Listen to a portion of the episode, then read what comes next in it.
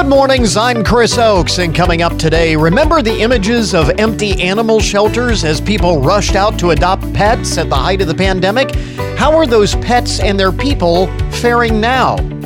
Also, this morning, Senator Sherrod Brown discusses the roundtable he held this week in Findlay with local veterans on the benefits of the PACT Act. In our community and business spotlight, you're invited to experience the full diversity of Findlay's culinary cuisine at the United Way's annual World of Downtown Restaurants tour. We have details. The final push is on to earn a spot in the postseason tournament. It's week number nine of high school football. We've got a preview and another collection of recipes from Kyra's Kitchen. This is the Good Mornings Podcast Edition for Friday, October 14th, 2022. If you need a reason to celebrate on this uh, Friday morning, it is National Chocolate Covered Insect Day. I you can't make this up. It is National Chocolate Covered Insect Day and it is also National Dessert Day. so, you have some chocolate covered insects for dessert. it is National Lowercase Day. Be Bald and Be Free Day today. It is World Egg Day, World Standards Day. It is National Frump Day, which is a day to be a frugal, responsible, unpretentious, mature person. A frump. And it is e waste day. By the way, speaking of uh, e waste, I saw this uh, story from the Waste Electrical and Electronic Equipment Forum. Estimates that over 5 billion phones, 5 billion old phones will be thrown away this year. That is more than enough to stretch around the entire Earth, and that's just this year alone. Since cell phones and other electronics contain uh, useful materials like silver and gold that can be recycled instead. Not only that, they also uh, create or uh, contain some hazardous materials. So, recycling is the better option. Uh, these devices offer many important resources that can be used in the production of new electronic devices or other equipment, such as wind turbines, electric car batteries, or solar panels, according to the uh, Waste Electrical and Electronic Equipment Forum.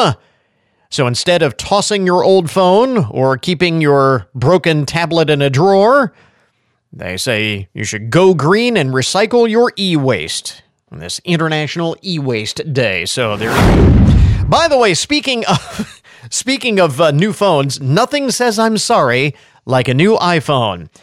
A new survey looks into how much money people have doled out to make up for doing their special someone wrong. If you ever cheated on your partner, it turns out the cost of getting back into his or her good graces is on average $1,000. That's what it says. Uh, this poll of a thousand people uh, asked about their past indiscretions or their partner's indiscretions. 13% of those in the survey had cheated on their partner. Um, well, 13% say that they had cheated and had been cheated on.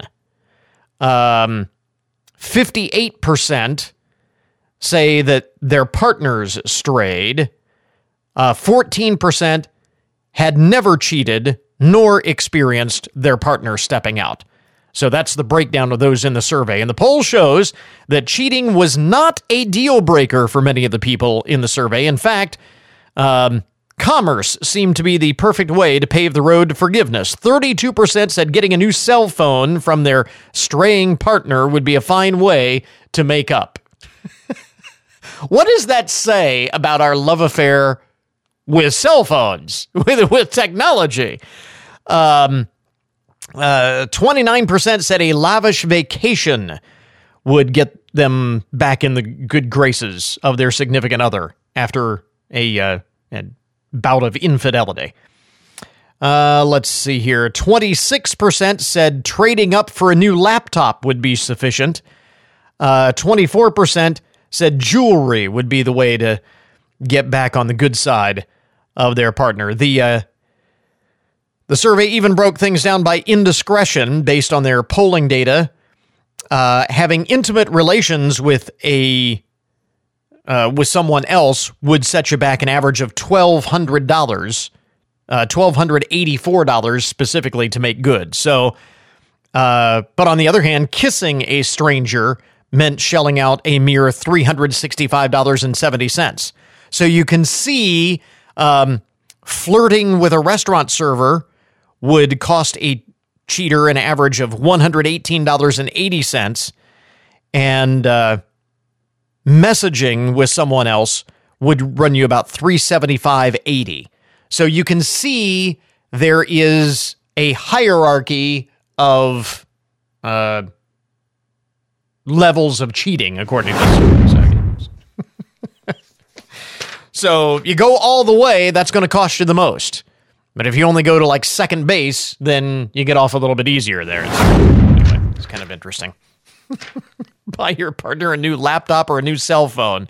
That'll do the trick. Uh, by the way, speaking of phones, I saw this among the uh, first things you need to know, the most interesting and buzzworthy stories of the day.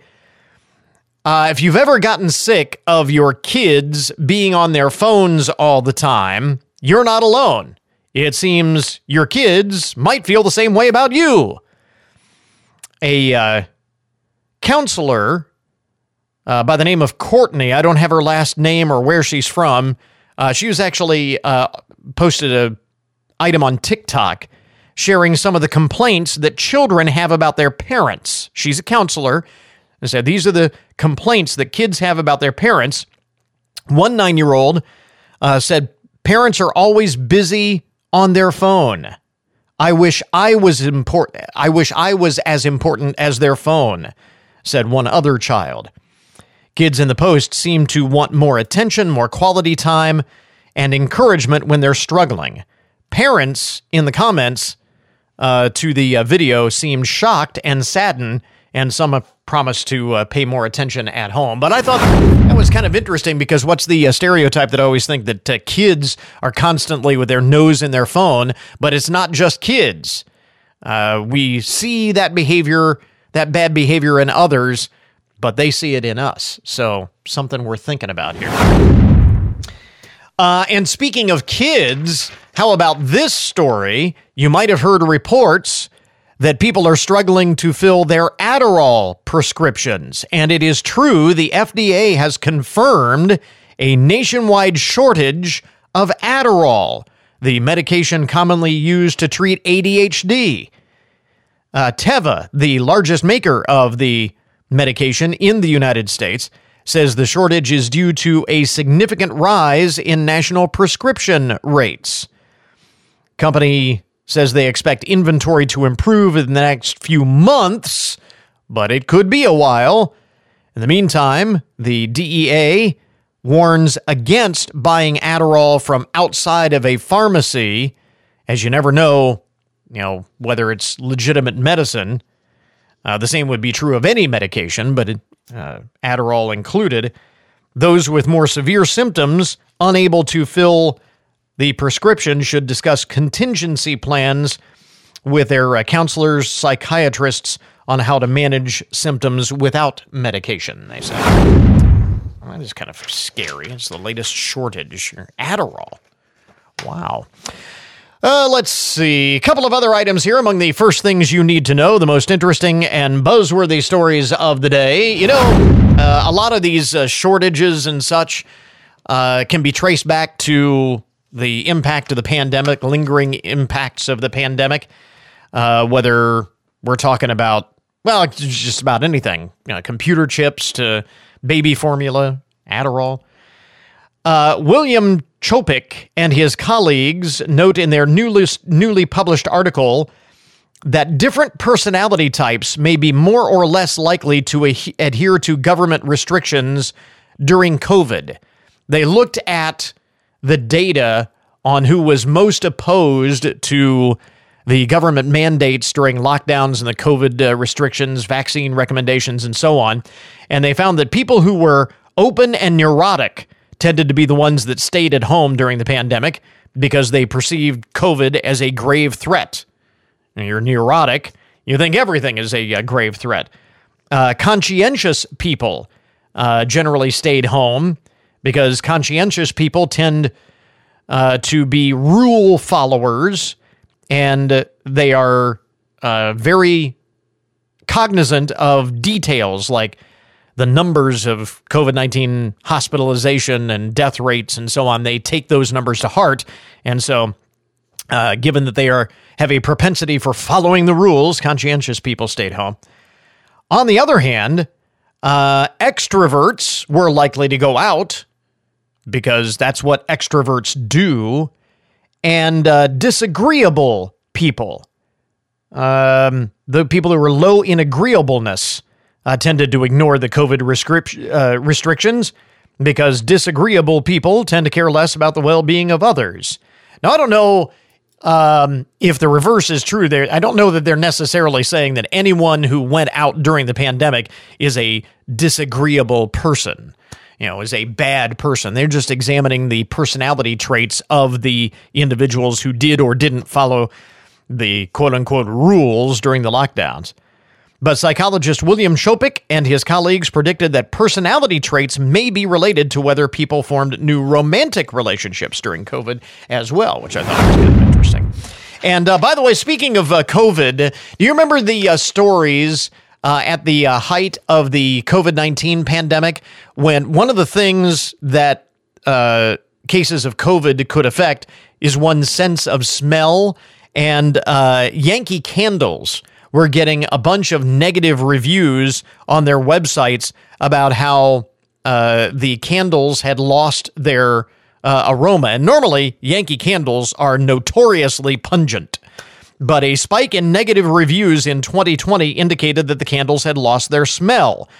Uh, there was a theory that maybe it was COVID related, and the people who were posting negative reviews uh, it wasn't the candles' fault. They were just suffering the effects of COVID. Well, apparently, research now has concluded that that indeed was the case. Northeastern University uh, did a deep dive into these numbers, and they found a correlation between the negative reviews of Yankee Candles uh, and surges in COVID cases. For every 100,000 new COVID cases, no smell reviews of the candles went up by a quarter percent. uh, basically, what they're saying if you can't smell a Yankee candle, uh, then more than likely it is because you had COVID. And I thought that was kind of interesting. Uh, correlation between the spike in those negative reviews and a spike in uh, cases of COVID. So there you go. Kind of interesting. Some of the uh, most interesting and buzzworthy stories to get your Friday morning started. WFIN News, I'm Matt Demchek. Your WTOL 11 weather. It'll be partly to mostly sunny today, a high around 60, partly cloudy tonight, a low of 41. The Findlay City Planning Commission is recommending to full council that they deny a request to rezone a property that would be part of a proposed McDonald's on the south side of Findlay. South Main Street resident Bill Shadle spoke out against the project at the meeting. People will ask me why I wore my gym shoes with this suit. Uh, the reason I did that is because they don't they don't match this outfit, do they? The McDonald's does not match that site. After the Planning Commission voted to deny the rezoning request, the City Council Planning and Zoning Subcommittee met and decided to table the request, giving McDonald's some time to address some of the concerns raised by residents and Commission members. Get more on the website. There's some new information about the shooting that happened outside a Toledo High School football game last week. Toledo leaders say the city is facing a crisis after the shooting at Whitmer's football game Friday night, where three people were hurt. Mayor Wade Kapszukiewicz told us one of those three people was targeted, saying surveillance video shows two people getting out of a car and shooting when that person arrived. WTOL 11's Amanda Fay reporting. Get more on the website. An update on Ohio's abortion ban. The Ohio Attorney General filed an appeal of the ruling in Hamilton County, which blocked the state's heartbeat bill. That law banned abortions after six weeks. Right now, abortions are legal until 20 weeks. ONN's Yolanda Harris. Tim Miley is leaving the position of Director of Findlay Hancock County Economic Development. Bowling Green State University, the University of Findlay, and Owens Community College announcing that Miley has been appointed Executive Director for the new Center for Advanced Manufacturing and Logistics with all the, the new companies that are coming, with Honda being announced and Intel, they're bringing new technology, new supply chains, and the center will really be a partner in companies that are investing here in Northwestern Ohio and something that we're really looking forward to. Miley calls the new center a game changer, saying it'll help Findlay and the region not just retain companies, but attract companies. I'm Matt Demchek for 1330 WFIN and 95.5 FM.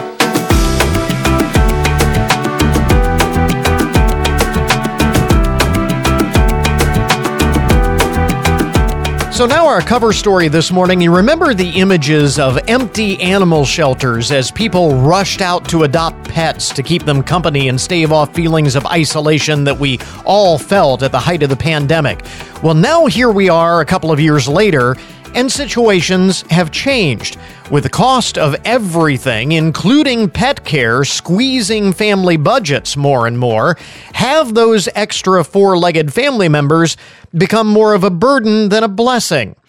We are joined by Kitty Block. She is CEO of the Humane Society of the United States, and Mary Ippoliti Smith, part of the executive leadership team for Maddie's Fund. And Kitty, let me start with you and that basic question. How are these pets and their people faring now? In the long run, has adding an animal to the family dynamic been all it's cracked up to be? It's all that it's cracked up to be uh, increasing your family by bringing in uh, companion animals, bringing pets into your home is great for the pet, but it's great for you. And the bond between animals uh, and and the families, they couldn't be stronger. And I think we, we got a real good reminder of that during the during the pandemic. So what we're really excited to talk about today is this launch of this national program uh, between Maddie's uh, Foundation, HSUS, and the Ad Council. This is how we talk about how you in your community, even though this is a national campaign, how you and co- your community can help keep animals and and pets. I mean, sorry, own pets, people and their pets together right. as part of their family members. From steps that are as small as fostering to providing food in pet pantries to helping reunite animals, uh, lost animals with their owners. So we're really excited about this. We know people uh, across the country care, and this is just a way to have to help empower them to help.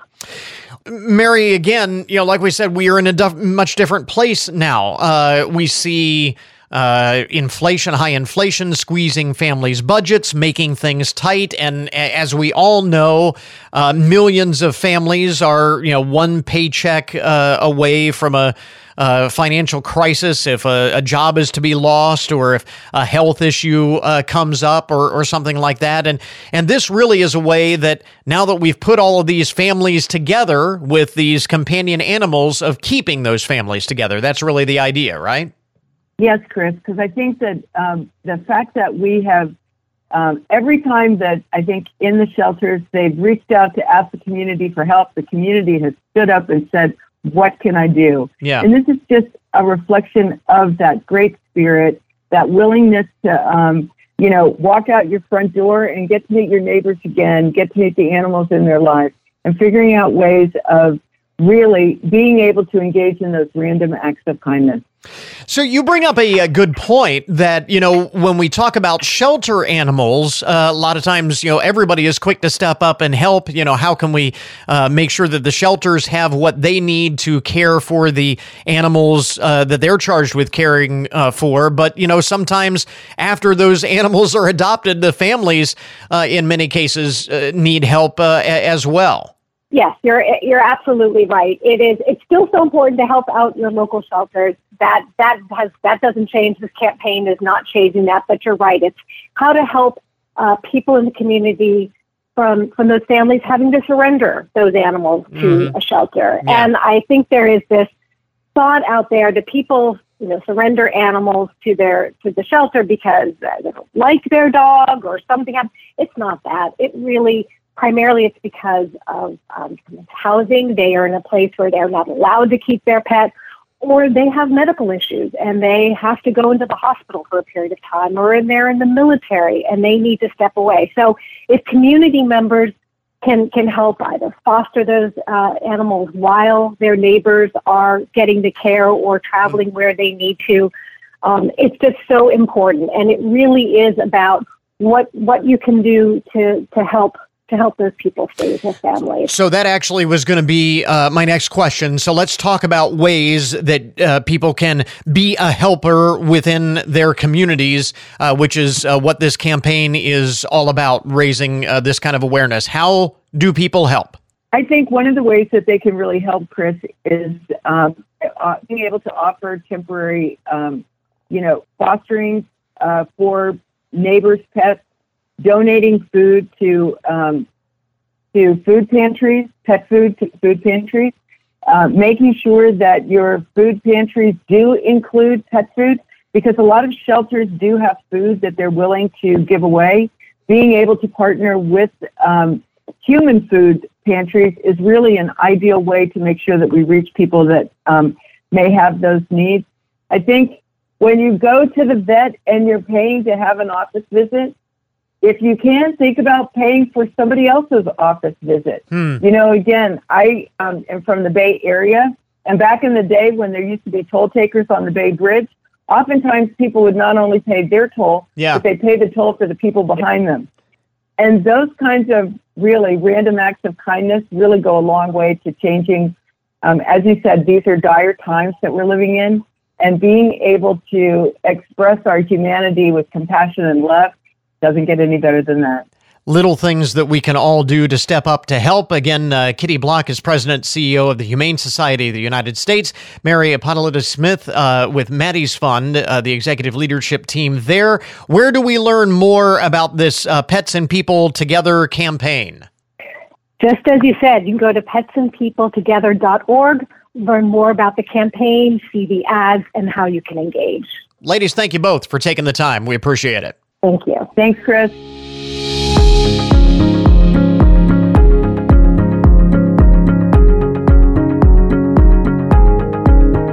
You know, one of the most significant pieces of legislation to come out of Congress in 2022 is the PACT Act took a little longer than it should have, but it did get done thanks in large part to Ohio Senator Sherrod Brown, who had championed the bill since day one. We've talked to him about that in the past on the program. Earlier this week, he was in Findlay for a roundtable with local veterans and veterans advocates to discuss its benefits. Yesterday, we spoke with Senator Brown about the importance of that event and ones like it. It was it was really a pleasure to be in Findlay uh, and just to be able to to continue to work on on this legislation. This started five years ago.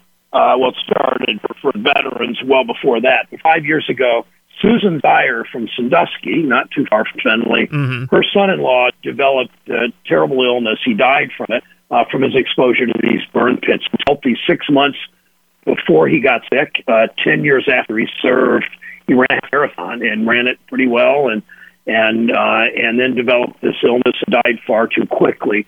And Susan was with me this week in Findlay, uh, and she's gone on the road on a lot of these. So I went to work on this bill. It's named after her son-in-law, the Heath Robinson PACT Act. It simply says if you've been exposed to these burn pits in Iraq or Afghanistan, you should sign up for the VA. And if you get any of these 23 illnesses, when President Biden signed the bill, he listed 23 illnesses. He said, anybody at the bill signing, anybody that has any of these illnesses, automatically gets coverage from the VA, gets health care at the VA. So um, whether you're going to the Lima, CBOC, or the Toledo, or Ann Arbor, or Toledo, or, or Dayton, um, you will get the kind of care you need. People should go to va.gov slash PACT, P-A-C-T.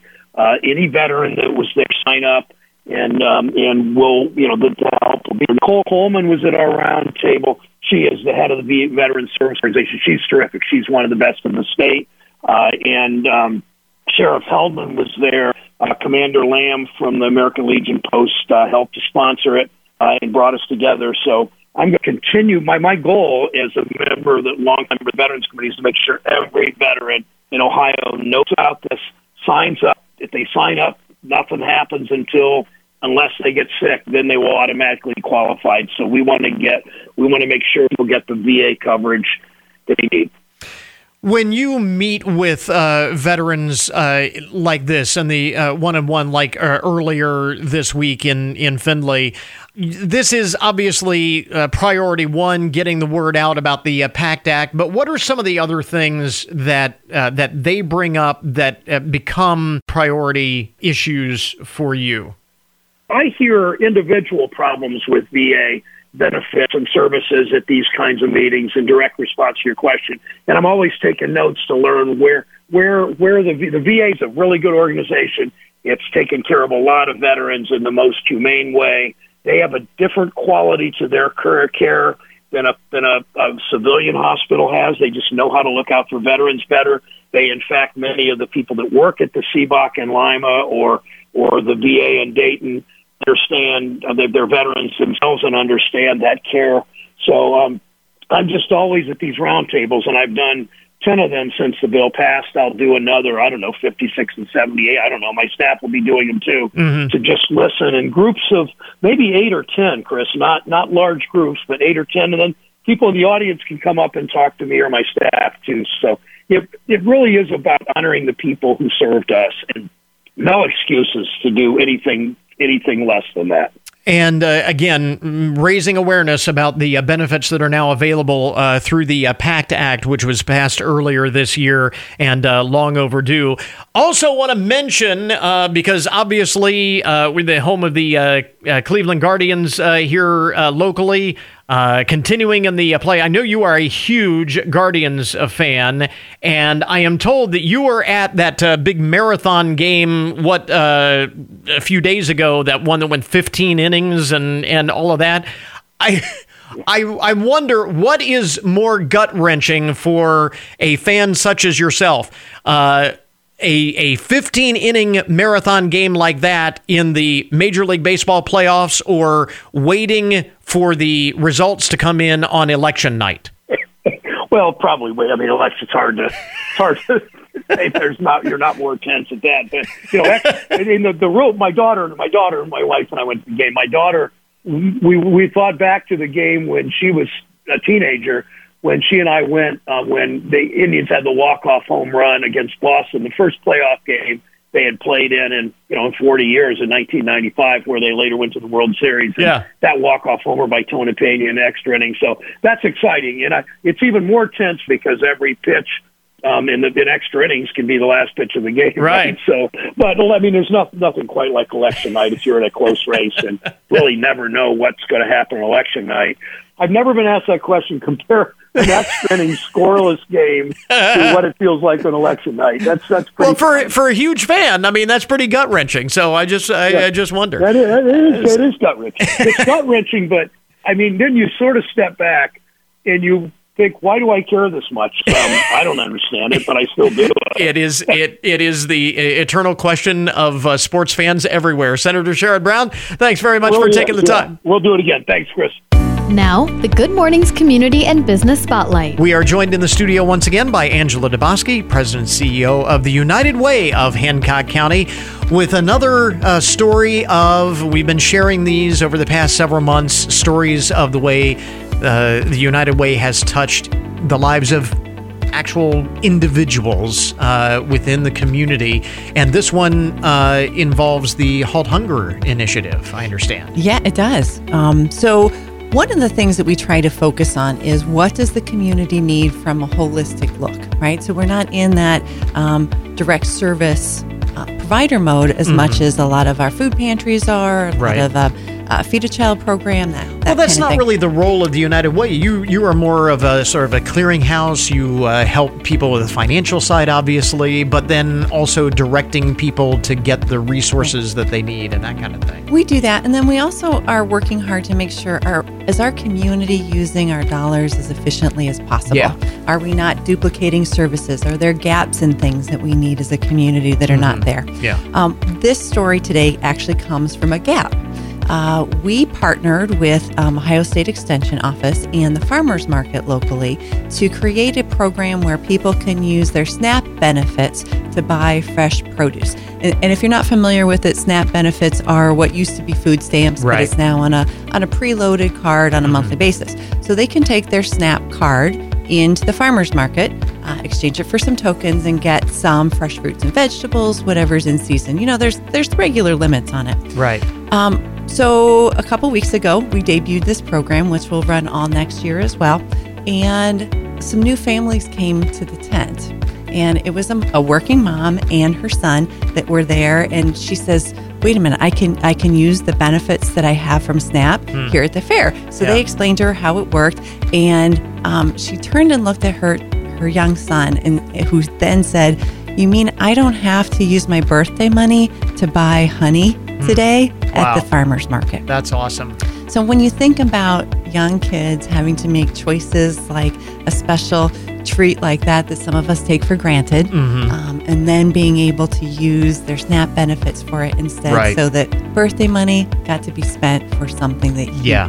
That he wanted. That's awesome. And of course, the benefits uh, just keep compounding because uh, healthier food uh, means uh, better health overall. You're supporting local uh, entities, local farmers, and, and all of that in, a, in an extra way. So, you know, plus, plus, plus, plus, plus, right on down the line. Absolutely. And so it's really good good sense for our community and good sense for our families. And that's what the Halt Hunger Initiative tries to do.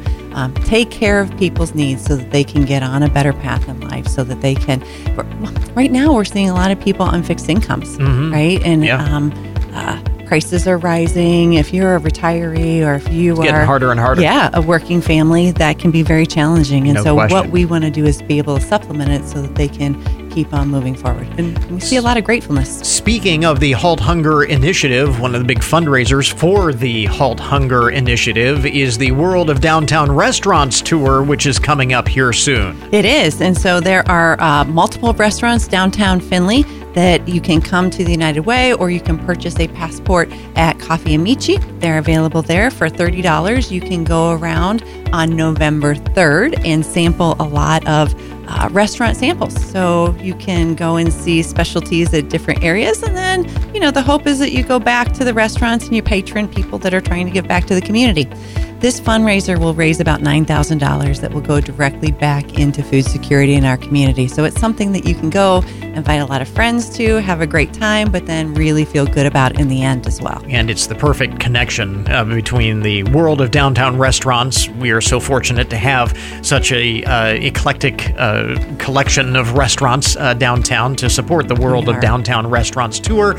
And then, of course, it all goes back to the Halt Hunger Initiative. How do folks lay their hands on the passports again? You can call into our, our office at United Way, or you can go to uwhancock.org and you can pay for it right there, and we'll make arrangements to pick it up. The only caveat to that, or the only thing that we need to mention, is that there are a limited number of those. There are. There are only 300 tickets, and Okay. we are about a third of the way through in a little over a week. So they tend to go fast. It's a hot ticket here in Okay, town. Okay. So again, even though the the tour is what November third, you November said 3rd. November third. Don't wait to Yep. get your tickets. Get your tickets want- today. Absolutely. The Community and Business Spotlight is a promotional advertisement paid for by the featured sponsor. John Marshall with this high school football preview. Week 9 of the season is upon us, and teams are looking to solidify their playoff berth or improve their seed. In non league play, number 4 ranked Macomb takes their 7 and 1 on a trip to 3 and 5 Plymouth. The Big Red from Richland County, southeast of Willard, have yet to beat an opponent with a winning record.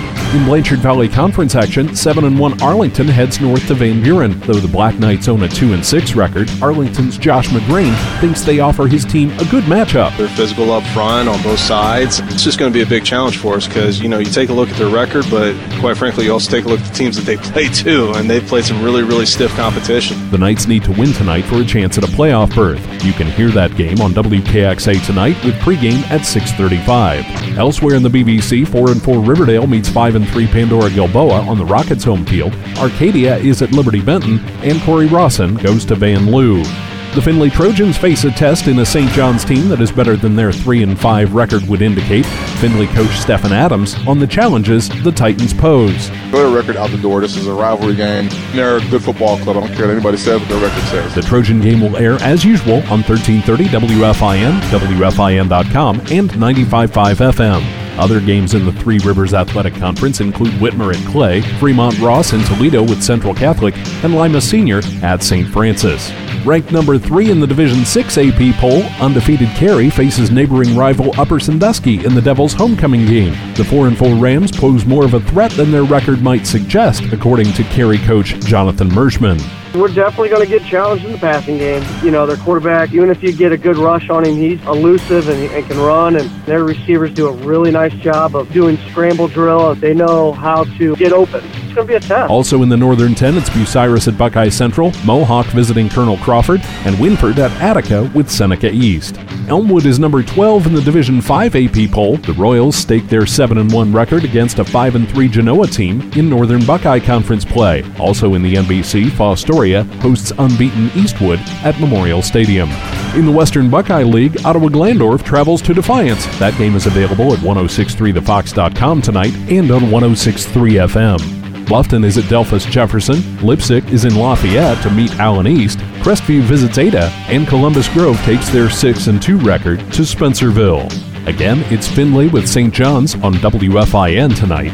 Ottawa Glandorf at Defiance on 1063 The Fox, and Arlington at Van Buren on 100.5. With this high school football preview, I'm John Marshall, WFIN Sports.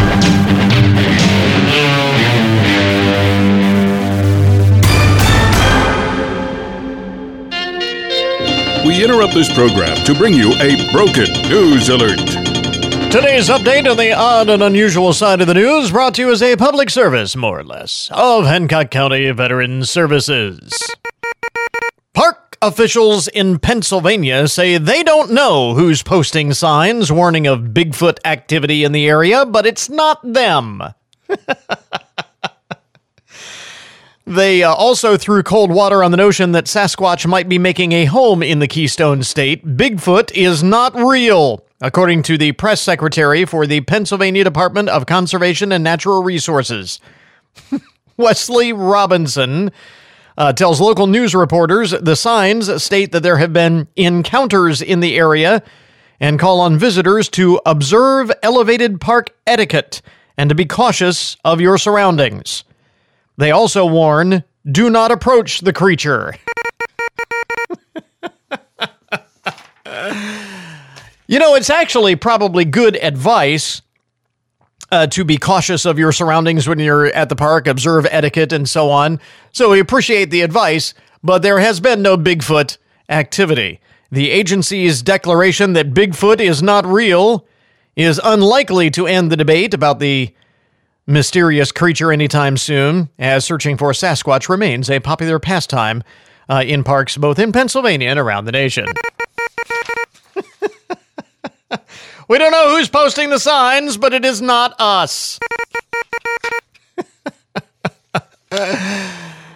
also, in the uh, broken news today, a man in a man from Chesterland, Ohio, which is just east of Cleveland, uh, apparently, uh, Clayton McCoy is his name. Apparently, uh, he fell in love recently with a woman that he met online. He had developed feelings. Problem was, she had a boyfriend.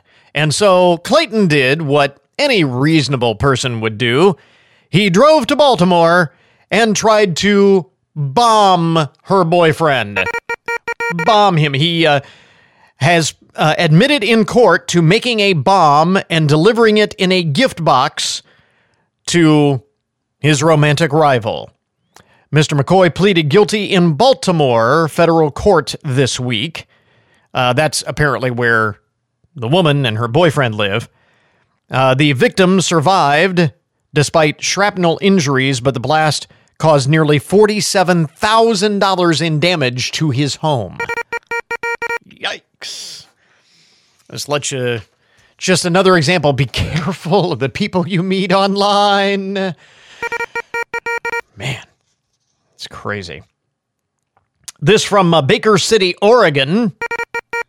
An inmate at the Powder River Correctional Facility was on a work crew when he stole a U.S. Forest Service vehicle. Hal Davis was working uh, for the uh, Forest Service when he stole the vehicle that had been left unattended with its keys inside. What did you think was going to happen? What did you think was going to happen? You've got inmates, criminals. Uh, there on the uh, work details, you leave a vehicle unlocked with the keys inside. What a shock! It got stolen. Oregon State Police, though, spotted the vehicle and rearrested Mr. Davis. He was originally in, pres- in prison for vehicle theft.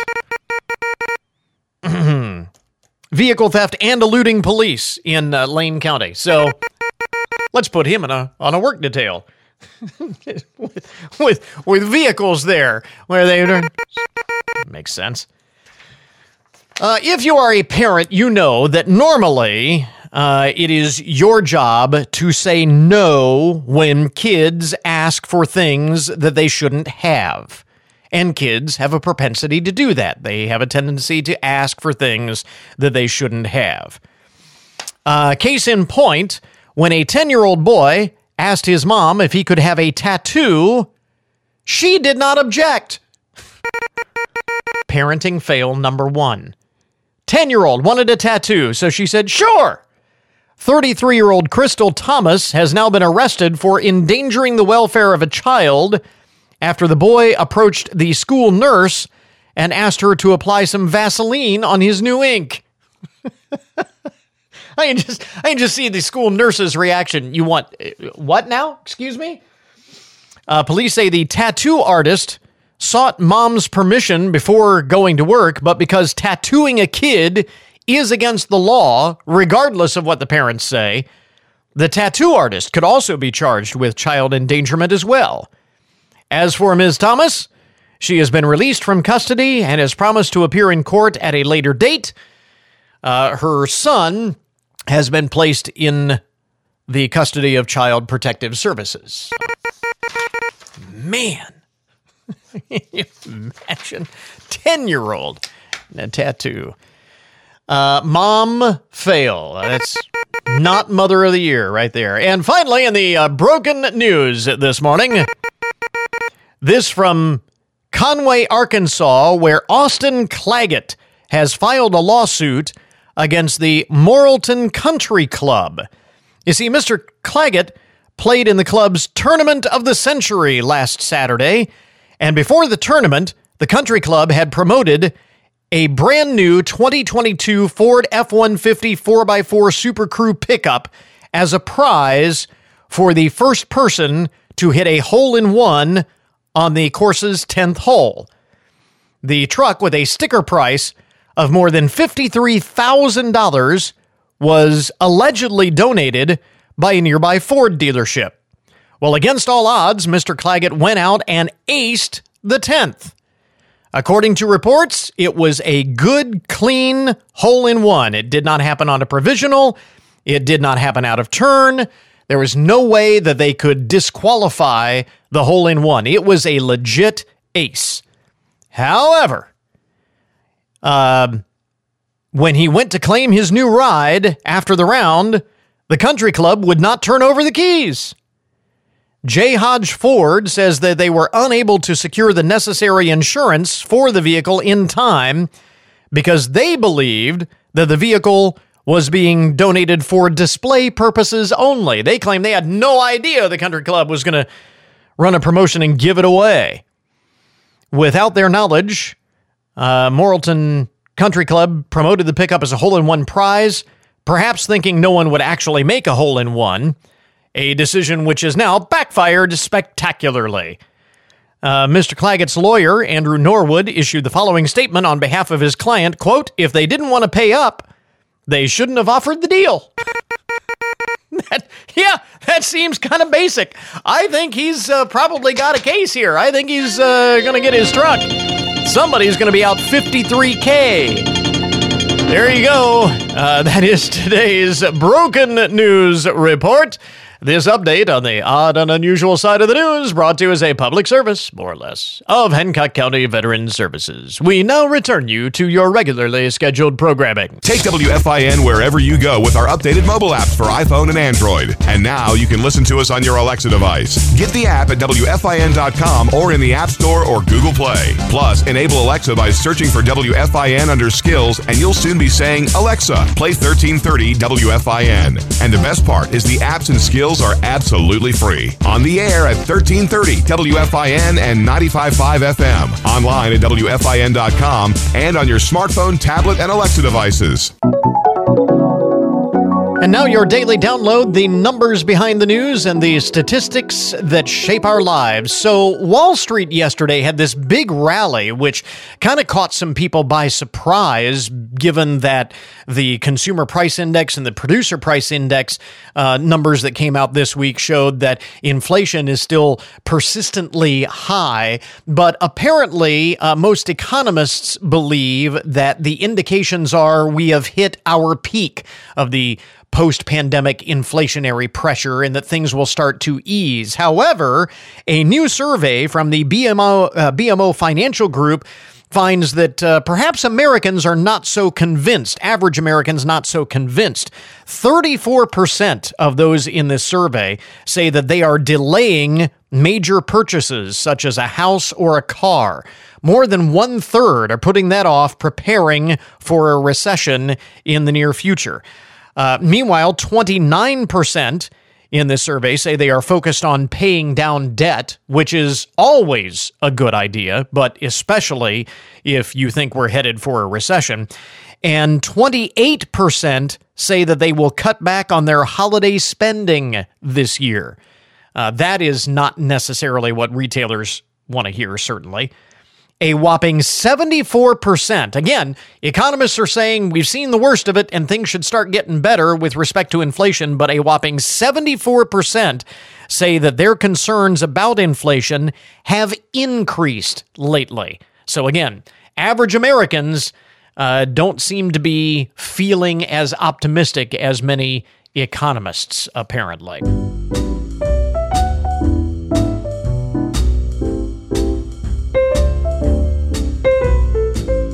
The week would not be complete unless we are joined in the studio by my wife Kyra with another collection of recipes from Kyra's Kitchen. Hello there. Good morning. Good morning. you know, this is kind of interesting. Um, you know how everybody is uh, struggling with uh, prices, rising prices these days, and all of Yep. that. It's a it's a struggle for everyone. Yep. This I thought was uh, kind of interesting. A, uh story that I saw on the uh, newswire uh, about the most efficient way of cooking in the uh, kitchen. Okay. Um, air fryers are.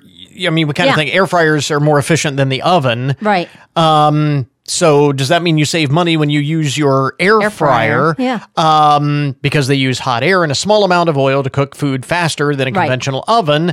Ovens use more electricity than air fryers, but microwaves and slow cookers Yeah. are actually the most energy efficient options in the kitchen. I love my So- I love my slow cooker. so slow cookers, and if you're looking to save money, the slow cooker is your best bet. Yep. They say that is the uh, most efficient cooking apparatus Yep. in the kitchen.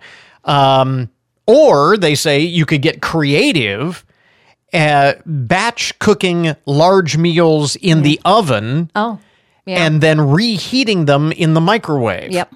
That is the uh, one of the most effective ways to cut down on electric costs over time. Okay. So, kind of interesting. Yeah. Um, Yeah. You know, so if you've got a couple of recipes uh, that you want to make for the week ahead, Yeah. and both are similar. Uh, or they're the same baking uh, or cooking temperature Right. in the oven. You can do both Yep.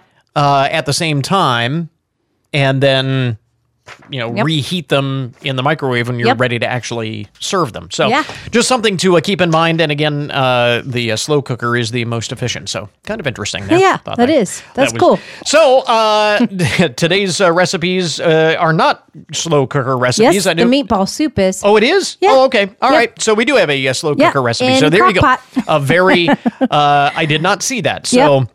A very energy efficient recipe for meatball soup. Yes. Which so- again, good time of the year for that. Oh yeah. So four cups of beef broth, a 16 ounce package of your frozen cooked Italian meatballs, or if you like making your own, Right. Go right ahead. Mhm. Uh, three cloves of garlic minced, 28 ounce can of crushed tomatoes, 16 ounce can of kidney beans, a half a teaspoon of salt, a quarter teaspoon of ground black pepper, one teaspoon of Italian seasoning, and then two thirds cup Parmesan cheese shredded, and that's to put on top of your soup after you're all done. You Gotcha. don't put that in. Okay. So in a crock pot, add your beef broth, your meatballs, your garlic, uh, your tomatoes, beans, salt, pepper, and Italian seasoning. Cook on high three to four hours or on low six to eight hours.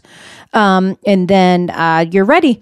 And then you can add your Parmesan uh, to it when you're ready to uh, eat it. It is if you want to. Super to easy. Yes. Super easy Yes. for the uh, meatball soup. Yes. And uh, again, like most crock pot recipes, Yep. it will make your home smell like Yes. fall. Yes. Good stuff. Uh, we also have a recipe for pepperoni pizza bites. Yes. So this is three fourths cups flour, three fourths teaspoon baking powder, three fourths cup of uh, milk, one large egg, one teaspoon of Italian seasoning, uh, a pinch of crushed red peppers, and if you want it hotter, you could put more. If you don't want to do it at all, you don't have to. Mm-hmm. Um, a quarter teaspoon of salt, uh, half a cup of mozzarella cheese, half a cup of Parmesan cheese, three ounces of pepperoni cut into quarters, and then your marinara sauce for dipping. So preheat your oven to 350, 375 degrees. In a bowl, mix your milk, your eggs, and set that aside. And then in a sec- second bowl, mix your flour, your baking powder, your salt, your Italian seasoning, and your crushed red peppers. Uh, combine the wet into the dry ingredients and whisk it all together. Then add in your pepperoni and your cheese. Uh, uh, mix that up more. Uh, spray your ba- baking um, muffin pans, and then I, I sprinkled mine with some flour. Um, Okay. because it, they, I'm just. I'm afraid they're going to stick. So Even with the no yeah, stick. even with the yeah. Yeah, so I treated, just a yeah. little bit of little bit of flour, kind of swish it around. Mhm. Uh, put about um, a large spoon scoop in each one of them. Uh-huh. Uh, fill all of all twelve of them, and then cook for about uh, fifteen minutes to eighteen minutes, depending on how thick your your muffins are. Mhm. Um, and then um, take them out when they're ready and serve with your marinara. Yeah, these are the like the mini muffin. Yeah, they're like uh, a mini pans. muffin. Yeah. I suppose you could do a big muffin. Oh, yeah. but that Yeah. would take a it would take a little to- bit longer. to cook. yeah, and, yeah. you know, I just used much- a regular muffin pan. They wouldn't be bites. Yeah. if they would. Yeah. if they're in the Yeah. bigger muffin. I just used a regular. Yeah, I just used Yeah. a regular muffin It's pan. good stuff. Yeah, It's good stuff. Uh, again, a real simple thing, Yep. uh, like on a Friday night. Yep. With your Um, soup. Sure. Put it with your soup. And, And uh, then for dessert, the caramel apple pie bombs. Yes. So four tablespoons of butter melted, one cup of apple pie filling, a half a cup of brown sugar packed, uh, two teaspoons of ground cinnamon, one package of soft caramels unwrapped and divided. Um, and Yeah, unwrap them. Yeah, you definitely want to unwrap them. Yep. Yeah. Uh, all-purpose flour for dusting your hands, and then uh, one can of your flaky biscuits, uh, your refrigerated biscuits, um, and then some caramel syrup. So preheat your oven to 350 degrees. In an eight by in inch baking pan, melt two tablespoons of butter. So I just take mine while my oven is is warming up. I put the butter in my pan and put it in the, The oven.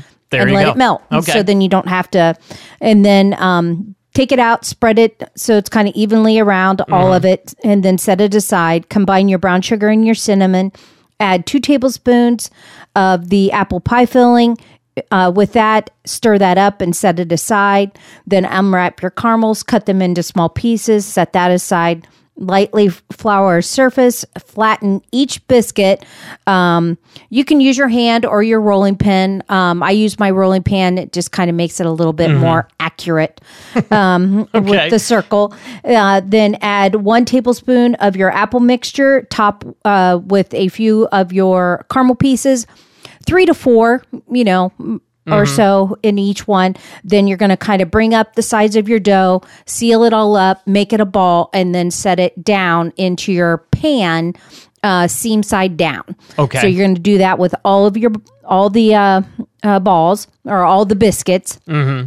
and then um, and then you're going to place them, um, uh, brush them with some apple pie, um, or brush the bombs with some melted butter. Then sprinkle them with the your remaining brown sugar cinnamon mixture that you put inside of that. Okay. Sprinkle that on top of it.